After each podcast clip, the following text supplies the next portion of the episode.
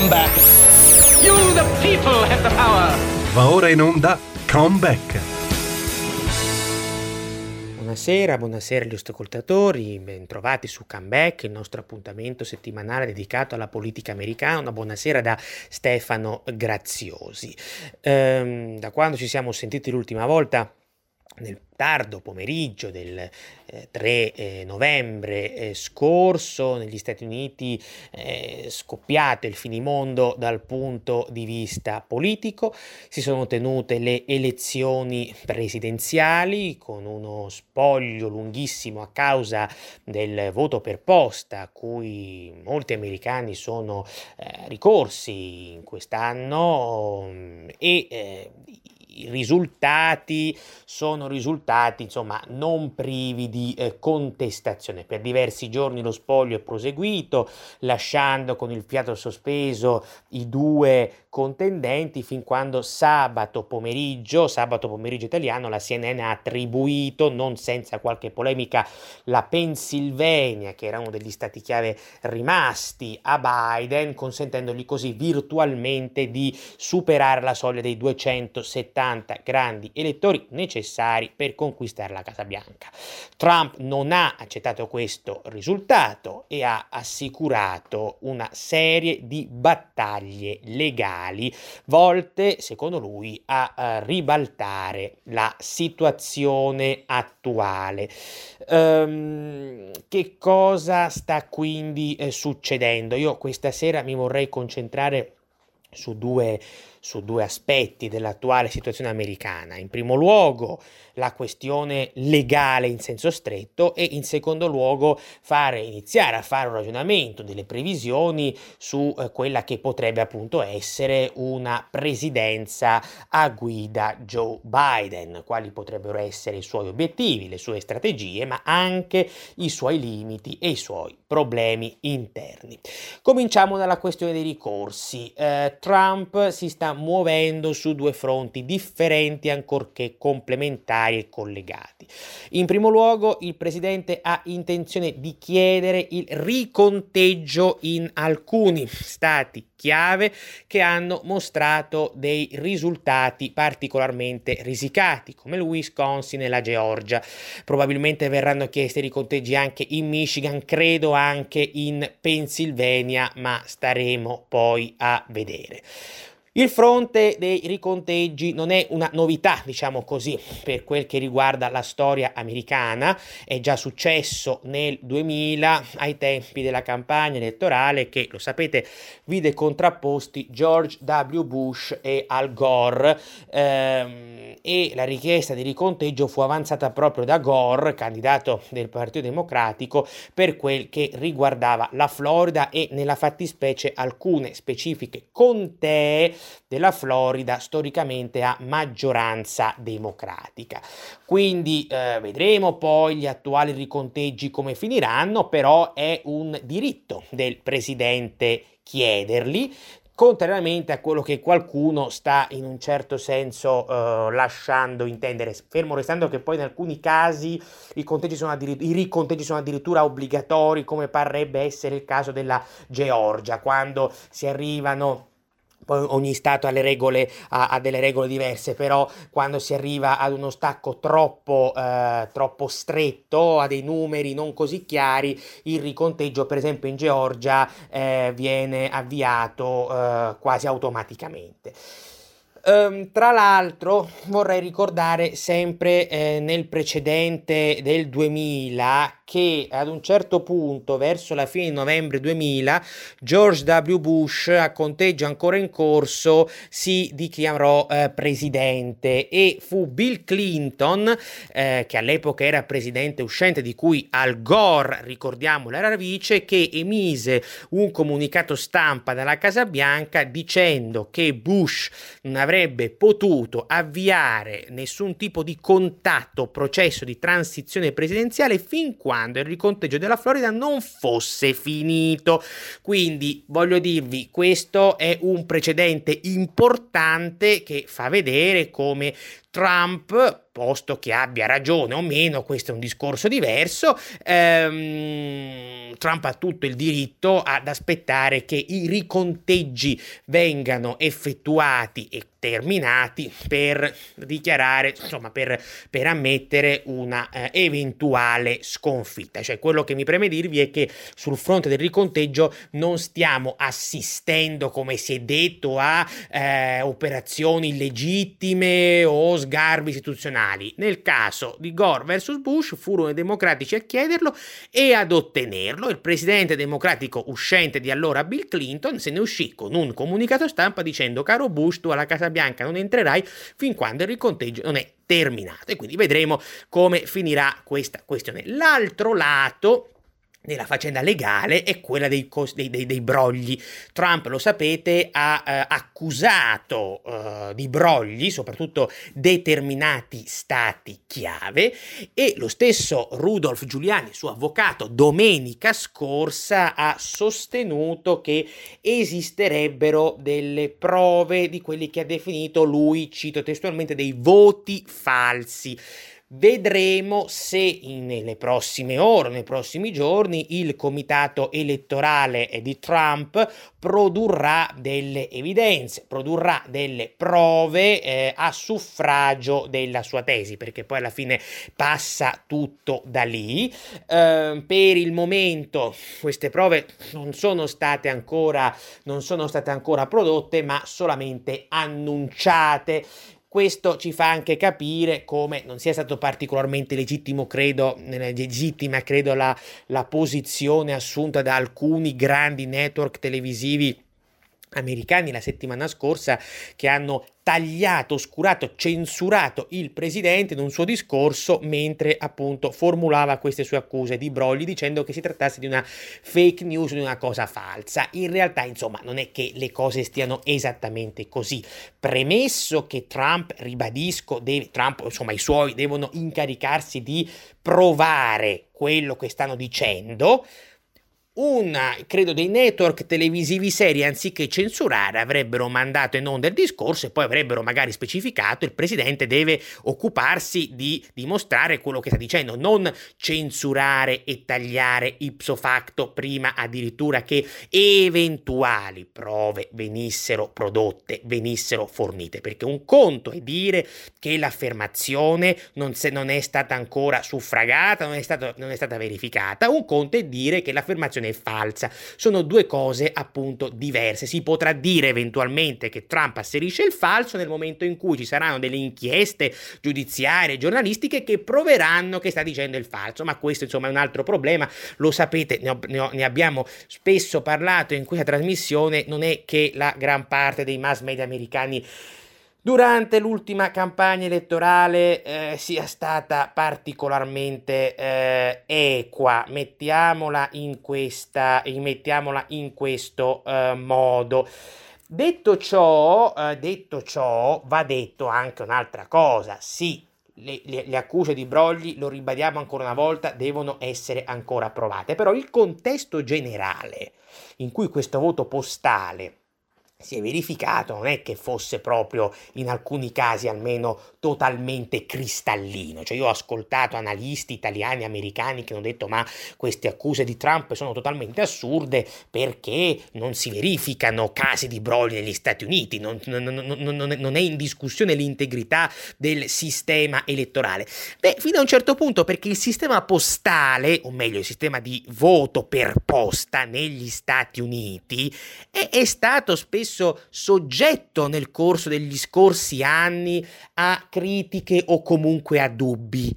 Ne abbiamo anche parlato in questa trasmissione nei mesi scorsi, ma in modo diciamo così rapsodico. In realtà ci sono stati pronunciamenti autorevoli che vanno insomma nella direzione opposta a quelli che dicono ah ma figuriamoci se è successo qualcosa di questo genere. Faccio soltanto un paio di esempi che non possono essere tacciati di essere esempi filo repubblicani o filo Trump, anche perché si tratta di eh, pronunciamenti di anni precedenti eh, alla stessa entrata in politica di Trump, prima che quindi questo tema del voto postale in questo 2020 diventasse totalmente politicizzato da una parte e dall'altra. Mi riferisco in particolare in primis a una commissione bipartisan presieduta da Jimmy Carter, ex presidente democratico, nel 2005. Questa commissione sostenne che insomma, c'erano dei forti dubbi sull'integrità del voto postale negli Stati Uniti e che potesse essere potenzialmente foriero di brogli.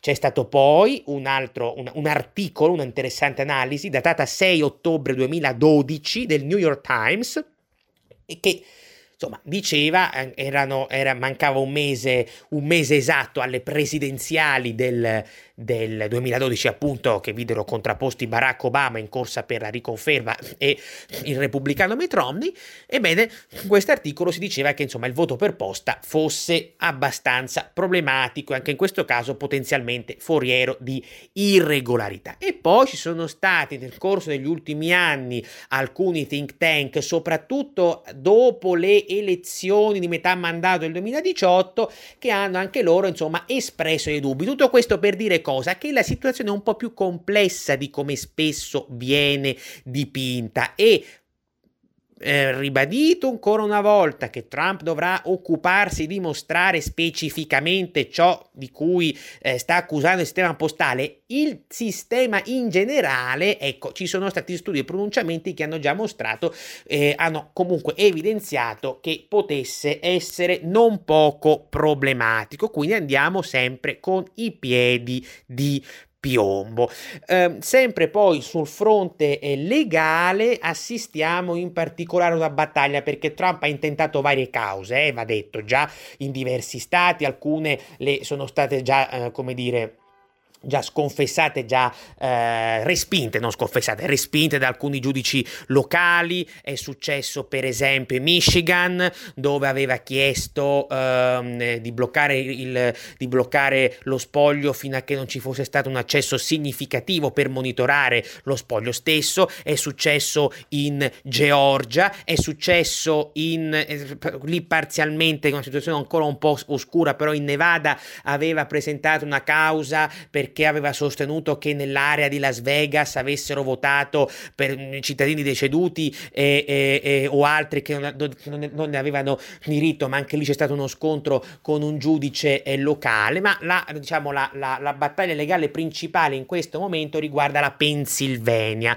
Perché riguarda la Pennsylvania? Perché lì c'è questa controversa regola ehm, che ha permesso fondamentalmente eh, di ricevere le schede elettorali fino a tre giorni dopo le elezioni del 3, quindi tre giorni dopo l'election day. I repubblicani locali già a ottobre avevano contestato la norma, ma erano stati, eh, come dire, ehm, diciamo, la loro contestazione era stata respinta dalla Corte Suprema della Pennsylvania, Corte Suprema che lo ravviso è a schiacciante maggioranza democratica. Allora, a quel punto la controversia era finita alla Corte Suprema degli Stati Uniti nell'ultima parte di ottobre, era fine ottobre, adesso non ricordo esattamente il giorno. Tuttavia, la Corte Suprema degli Stati Uniti non aveva raggiunto un pronunciamento perché?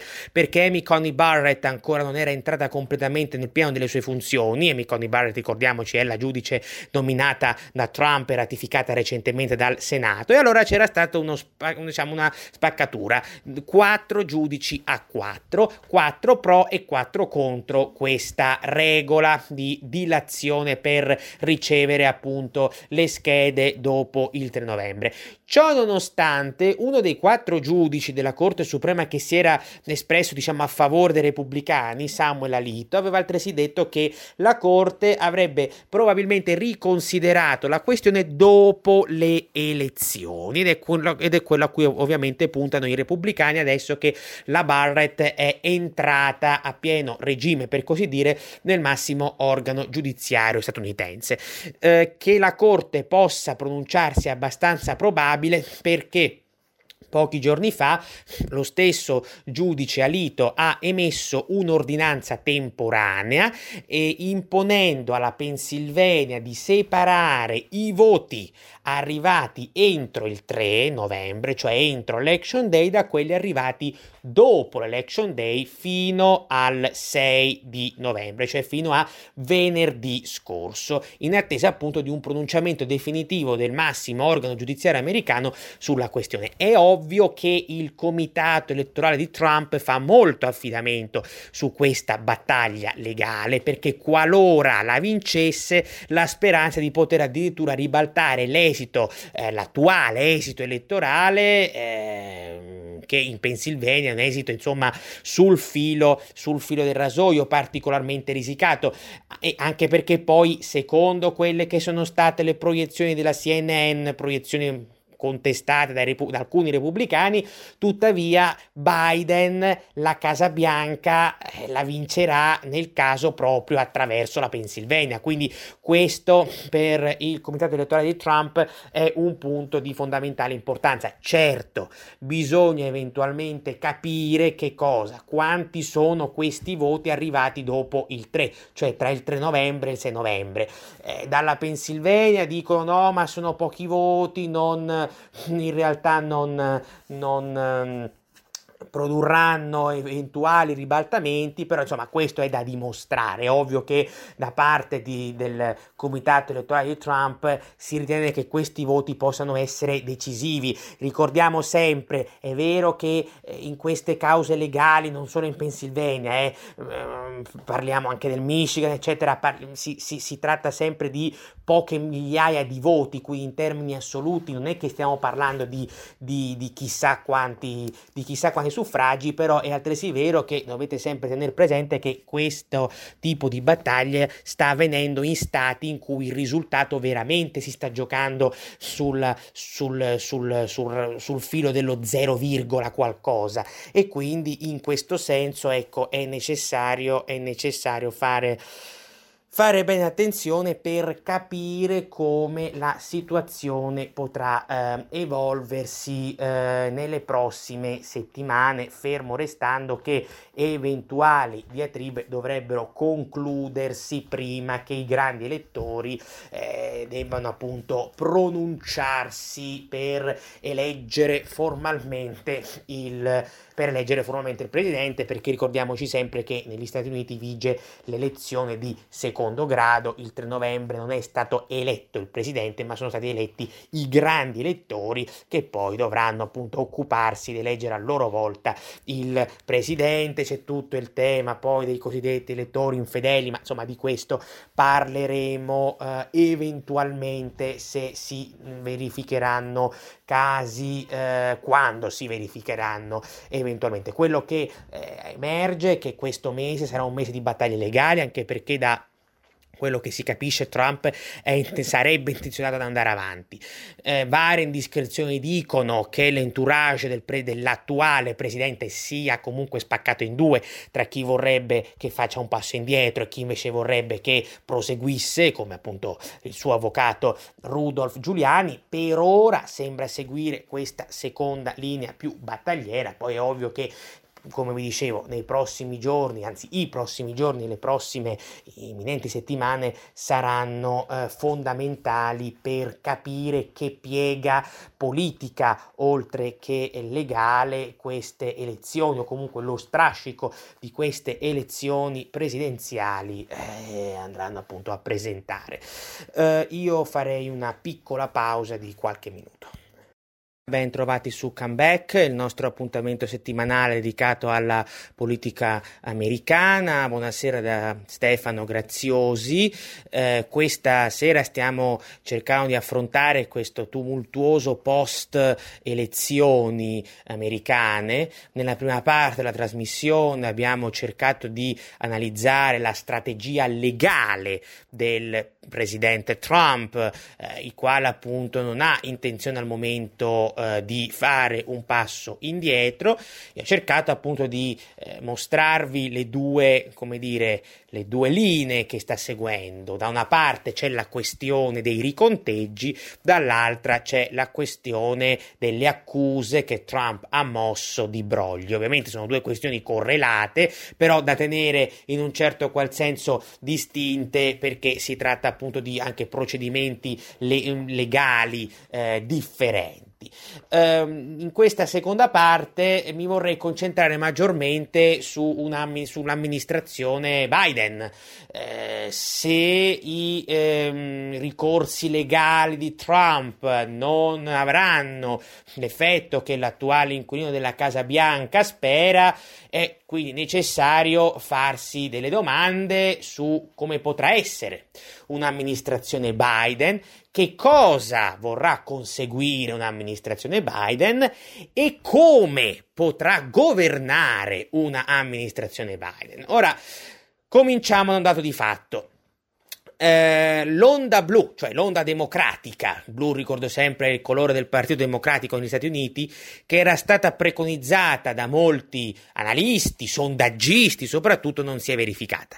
Non si è verificata per tre ragioni. La prima, alla Camera dei rappresentanti, i democratici hanno sì mantenuto la maggioranza, ma è una maggioranza risicata, ri- molto più risicata rispetto a quella ottenuta nel 2018, quindi hanno perso dei seggi e, e, e, e neanche pochissimi in realtà. Non a caso questo ha creato una forte fibrillazione tra gli stessi democratici, tra, de- tra i deputati della sinistra e i deputati del centro, che si stanno diciamo facendo un po' uno scaricabarile per trovare la responsabilità. La deputata Alexandria Ocasio-Cortez, che sapete è rappresentante della sinistra democratica, sostiene che eh, insomma la, la, la, perdita dei seggi sia dovuta ai, ai, democratici centristi. I democratici centristi replicano dicendo che sono le posizioni radicali della Cortez che hanno invece, eh, come dire, alienato, avrebbero invece alienato al Partito Democratico Americano il sostegno dei, dei, eh, insomma, di una parte consistente de, de, dell'elettorato. Quindi questo è già il primo problema. Secondo problema è il Senato. La situazione in Senato è ancora fortemente in bilico e questo anche ha creato non, poco, non poca frustrazione tra i democratici che invece avevano eh, sperato molto in un'onda blu anche al Senato per riconquistare una maggioranza effettivamente compatta e solida. Anche a ragione del fatto che, alla luce del fatto che eh, i democratici comunque avevano avuto una potenza di fuoco in termini economico-finanziari, ma anche mediatici non indifferenti in queste elezioni, in questa campagna elettorale, sia per il congresso sia per la presidenza. Infine la presidenza. È vero, eh, se non ci sarà nessun ribaltamento di natura legale da parte di Trump, Biden ha vinto queste elezioni, ha anche ottenuto un numero di voti molto alto, sia Trump ha aumentato il numero di voti rispetto al 2016, ma Biden a sua volta insomma, eh, si avvia ad essere il presidente più votato nella storia.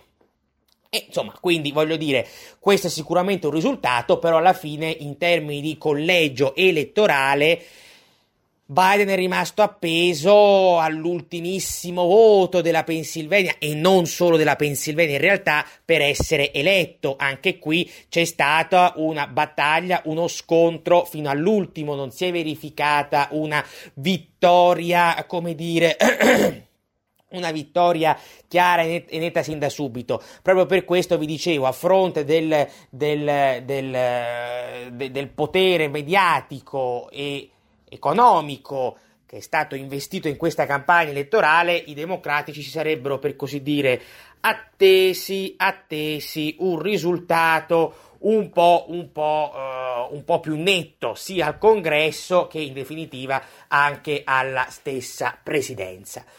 Come che sia, il punto qual è? Il punto adesso è capire una presidenza Biden se avrà effettiva libertà di manovra per portare avanti quello che ha, eh, diciamo, ha promesso in campagna elettorale. Ora, il grosso tema è innanzitutto quello del congresso. banalmente, ma fino a un certo punto. Perché se, se i democratici non dovessero riuscire a conquistare la maggioranza in Senato, questo per loro potrebbe essere un grosso problema. Per quale ragione? Beh, innanzitutto perché proprio dal punto di vista delle proposte legislative è possibile che il Senato, non avere una Camera vuol dire essere sostanzialmente azzoppati e Trump questo lo sa bene, soprattutto alla luce degli ultimi due anni del suo, del suo mandato.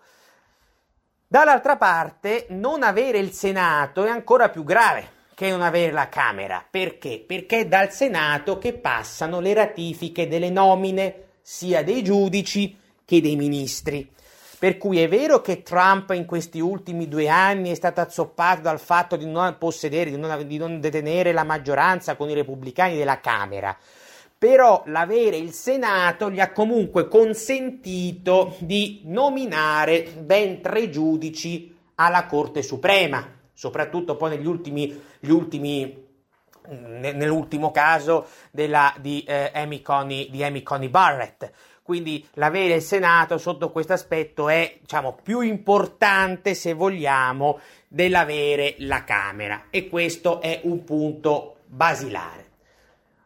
Ora, molti analisti sostengono oggi, vedrete che per uscire da questo stallo Biden tenderà la mano ai repubblicani centristi. Tendere la mano ai repubblicani centristi Significa infatti, dal punto di vista di Biden, conseguire due obiettivi. Il primo, evitare lo stallo al Senato, trovare una minima collaborazione sui temi sui nomi da poter appunto nominare eh, al- almeno all'interno del governo e in secondo luogo significa riuscire da parte di Biden a evitare la come dire, di, di, rimanere ostaggio, di rimanere ostaggio della sinistra del partito, uh, del partito Democratico. Si tratta però di una pia illusione, io credo. Per quale ragione? Perché vedete, questo tipo di strategia ha anche un suo senso. E Biden, per storia politica personale, tra virgolette, non escludo che possa tentare di percorrere questa strada. Però questo è un tipo di strategia politico-parlamentare che negli Stati Uniti poteva funzionare negli anni 90, poteva funzionare nei primi anni 2000. Oggi, con la fortissima polarizzazione che si è verificata nell'agone politico americano, una polarizzazione che eh, diciamo precede Trump e che affonda le sue radici nella grande recessione del 2008, se non addirittura nella guerra in Iraq del 2013. Insomma, in questa situazione l'idea che i democratici centristi si stacchino dai, dalla sinistra per tendere la mano ai democratici, a loro volta centristi, secondo me lascia un po' il tempo che trova. È vero che Biden essendo diciamo, un clintoniano ideologicamente, potrebbe tentare questa strada. È anche vero che il capogruppo, se resterà capogruppo eh, repubblicano al Senato, eh, Mitch McConnell, ha quel tipo di formazione, potrebbe avere quel tipo di formazione lì, però poi eh, bisogna innanzitutto mobilitare le truppe parlamentari in primis e in secundis avere anche un minimo di appoggio del proprio elettorato. Biden in questa campagna elettorale per far contenta la sinistra del Partito Democratico, ne abbiamo parlato sovente in questa trasmissione, ha fatto delle promesse, insomma, molto spostate a sinistra, nel bene o nel male. Eh, pensate ai temi come la sanità, anche se Biden non è arrivato a, a, sposare l'idea di Bernie Sanders di una sanità universale, ma su alcuni fronti ha ceduto a Sanders. Pensate all'ordine pubblico, pensate al, a, all'energia, alle, alle, politiche energetiche e a quelle ambientali. Eh, questi sono tutti elementi, sono tutti nodi che prima o poi verranno al pettine. Allora, ieri, su, cioè scusatemi, non ieri, perdonatemi, eh, due giorni fa, eh, sul New York Times Alexandria Ocasio-Cortez ha rilasciato un'intervista in cui ha detto effett- in maniera chiara, limpida, ha intimato, se così posso dire, a Biden di scegliersi delle, dei, dei, delle figure di progressisti, quindi figure fortemente spostate a sinistra, come ministri o sottosegretari nel suo gabinetto presidenziale. Ora capite che se, se il Senato resterà in mano ai repubblicani, è abbastanza improbabile che i repubblicani, anche quelli centristi, eh, anche quelli centristi, vadano a votare per confermare qualche ministro eh, sostanzialmente molto molto spostato a sinistra. È molto improbabile. E questo ovviamente potrebbe creare uno stallo non indifferente, perché se Biden poi si stacca veramente, cerca veramente di sganciarsi dalla sinistra nel suo stesso partito, rischia poi una autentica rivolta interna, rischia poi appunto una guerra civile, tra virgolette, in seno all'asinello stesso. E i repubblicani del Senato potrebbero approfittarne proprio per metterlo in difficoltà, chiudendogli le strade o magari lasciandogli intendere che potrebbero aiutarlo, ma scegliendo di comune accordo determinate figure da mettere in posti chiave, questo sicuramente farebbe imbufalire Bernie Sanders, Alexandria Ocasio-Cortez, Elizabeth Warren, insomma tutti i vari rappresentanti dell'altrettanto variegata sinistra del Partito eh, Democratico. Attenzione poi perché anche la disponibilità al dialogo da parte dei senatori repubblicani è tutta da dimostrare. Non dobbiamo eh, identificare i senatori repubblicani ipso facto eh, con Mitt Romney, il senatore dello Utah, che lo sappiamo è abbastanza è abbastanza critico, è sempre stato abbastanza critico nei confronti di Donald Trump. Cito Romney perché Romney è stato tra i senatori repubblicani quello che per, tra i primi quantomeno si è, ha, ha mostrato parole di, di, di, di amicizia, di congratulazioni verso Biden, ma anche perché il Washington Times riportò un'indiscrezione a settembre, che è solo un'indiscrezione, ricordiamolo, secondo cui Biden starebbe pensando proprio a Romney per il posto, per l'incarico di segretario di Stato.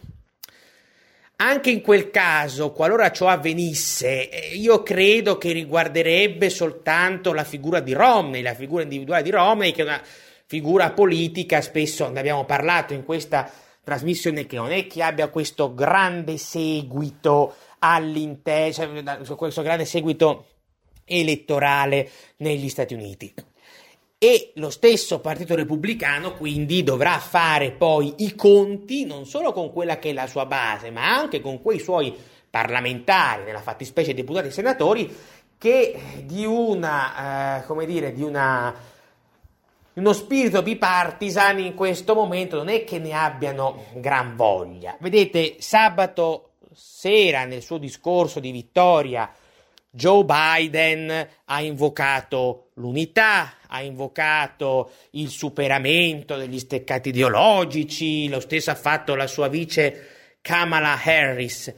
Però capite, questo è un problema, pone un problema di autorevolezza politica perché a fare questo tipo di discorso è un presidente in pectore di un partito, quello democratico, che in questi anni, in questi quattro anni, soprattutto direi negli ultimi due anni, non ne ha voluto sapere di essere, di portare avanti, se non in alcuni casi di estrema emergenza, penso alla, al tema Covid tra marzo e aprile, un discorso di diciamo, un discorso bipartisan con i repubblicani e con il presidente Trump. È un partito, tra l'altro, il democratico, che ha ripetutamente in questi quattro anni delegittimato i repubblicani e la vittoria di Trump nel 2016 derubricandola a un complotto russo, tesi che, lo sapete, ne abbiamo spesso parlato, lo stesso eh, procuratore eh, speciale eh, Mueller nel suo rapporto su Russiagate non è riuscito minimamente a provare. Allora capite, questo è il momento in cui diversi settori, magari non tutti, ma diversi settori del Partito Repubblicano potrebbero, diciamo, rendere pan per focaccia. Anche perché, insomma, eh, il Partito Democratico ha un grosso problema che è un problema in primo luogo interno, come vi dicevo prima. I repubblicani quindi potrebbero approfittarne per mettere sale sulle ferite, quindi sostanzialmente cercare di, cre- di, di, di, determinare divisioni sempre maggiori. Torno su questo punto, il fatto che a neanche sette giorni dal voto di martedì 3 novembre Alexandria Ocasio Cortez abbia già iniziato, e non solo lei, a polemizzare con i colleghi democratici centristi della Camera dei rappresentanti, è un segno, è un segno oggettivamente pessimo per questa amministrazione che insomma Pertanto il problema è mm, non di poco conto nel momento in cui, come spesso vi ho detto, questo partito, il Partito Democratico, questi ultimi mesi, ma possiamo dire anche anni, ha trovato come unico eh, punto di coesione l'antitrampismo e adesso i nodi stanno già, venendo, stanno già venendo al pettine, soprattutto alla luce del fatto che vi dicevo questa onda blu non si è verificata, per cui il fatto che non sia verificata eh, crea non solo un problema di, di, di, dissenso ideologico e politico che già prima era presente, ma anche tutto il problema che appunto vi accennavo poco fa eh, dello scaricabarile interno del Redderazionem, un Redderazionem che probabilmente partirà anche dentro il Partito Repubblicano, però dobbiamo, dovremo capire prima l'esito delle cause legali, in questo momento c'è qualche repubblicano malpancista che sta emergendo, parlo a livello parlamentare, però ancora, ancora, ma bisogna vedere se dura, c'è una relativa unità intorno al presidente. È ovvio che se, se le, ehm, le cause legali dovessero non, dovessero non produrre nulla o poco, a quel punto sì, credo che potrebbero sorgere dei dissidi anche all'interno dello stesso Partito Repubblicano eh, per poi eh, pian piano avviarsi a trovare una, una leadership. Qui poi si pone tutto il tema dell'eredità del trumpismo e del futuro politico di Trump individualmente. Lui eh, a livello teorico è ricandidabile tra quattro anni perché ha fatto eh, un solo mandato tra l'altro, come sapete, è possibile essere eh, presidenti per due mandati non consecutivi. Per ora nella storia americana c'è solo un caso, quello di eh, Cleveland. Eh, parliamo della fine dell'Ottocento, ma nessuno, nessuno, lo vieta. Certo, Trump tra quattro anni eh, avrebbe l'età che ha Biden oggi, sostanzialmente. Loro hanno infatti quattro anni di differenza. Trump è del 46, Biden è del 42 Trump, ricordiamoci anche che ha diversi problemi con le procure negli Stati Uniti, soprattutto la procura di Manhattan, quindi anche questo potrebbe essere un problema per lui, vedremo quello che succederà. Poi ci sono, sapete, anche altri eventuali eredi del trumpismo, c'è chi parla molto dei figli, in particolar modo di Ivanka. Io sotto questo aspetto mi eh, permetto di suggerire la figura del giornalista di Fox News Tucker Carlson, perché Carlson è una figura non solo molto popolare, anche perché negli Stati Uniti tiene un, un, uno show, no, uno show, un, un, programma televisivo, un programma giornalistico televisivo ehm, sulla Fox, quindi è noto, molto noto, sapete che la notorietà per diventare poi eventualmente presidente è fondamentale negli Stati Uniti, ma poi Carson ha sempre tenuto una posizione eh, ideologicamente affine a Trump e quindi questo potrebbe in un certo senso aiutarlo. Del resto eh, a luglio scorso, se non vado errato, ma comunque in estate, eh, politico.com riportò che Carson fosse interessato, ovviamente si tratta di indiscrezioni, a candidarsi alle primarie del Partito Repubblicano nel 2024. Quindi poi è ovvio, bisognerà capire eh, che cosa succederà, però ecco attenzione a considerare il trumpismo una parentesi eh, passeggera, non è così, questo non è vero né per la storia americana in generale né per il Partito Repubblicano. Al di là di come la si possa pensare, il trumpismo ha permesso ai repubblicani due aspetti fondamentali. Eh, in primo luogo ha avvicinato il Partito Repubblicano alla classe operaia. È vero che Trump, sempre fat, eh, fatto, fatto salvo per i ricorsi eventuali, ha perso negli stati operai quest'anno, Wisconsin, Michigan e Pennsylvania, ma pur avendo perso ha preso più voti rispetto al 2016 in quelle stesse aree. Parliamo tra i 200 e i 300 mila voti in più. Quindi il Partito Repubblicano, grazie a Trump, resta comunque competitivo, fortemente competitivo tra i colletti blu della Rust Belt. E questo è un, un, punto fondamentale nel momento in cui, nel 2012, i repubblicani con Mitt Romney proprio erano additati, non senza qualche fondamento, come il partito dei ricchi. In secondo luogo, il trumpismo ha paradossalmente, se vogliamo, ma fino a un certo punto, aperto il Partito Repubblicano alle minoranze etniche.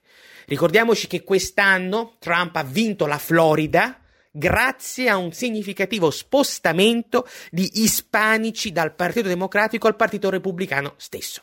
Quindi ehm, Trump ha consentito fondamentalmente al Partito Repubblicano di tornare ad essere non solo vincente nel 2016, ma comunque competitivo nel 2020, quando dopo Bush, quindi dopo il 2008 sostanzialmente, quel partito, almeno a livello di presidenziale, era diventato un fortino arroccato totalmente sulla difesa difensiva. Per cui Ripeto, indipendentemente da come la si pensi su Trump dal punto di vista individuale, ma anche delle sue idee, il trumpismo come fenomeno non sarà una parentesi ed è destinato a mutare fortemente il DNA del partito repubblicano mutando questo DNA, gli ha consentito, come vi dicevo, di vincere quattro anni fa e di restare comunque competitivo, eh, competitivo in, questo, in questo 2020. Quindi sono due questioni, ancorché legate, tuttavia diverse. Un conto è il destino del trampismo sotto il profilo ideologico, il trampismo come fenomeno, e poi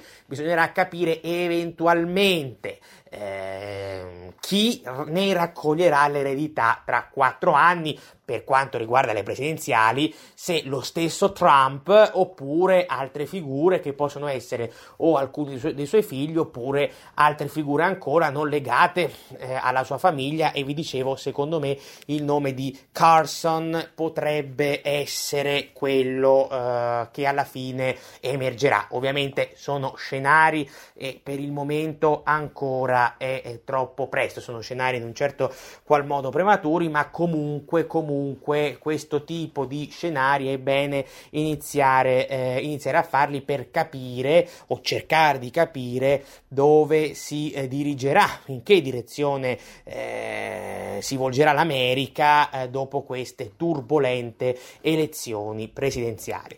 Io per oggi vi saluto e vi do appuntamento alla prossima settimana. Una buona serata da Stefano Graziosi. Come back. Avete ascoltato Come Back.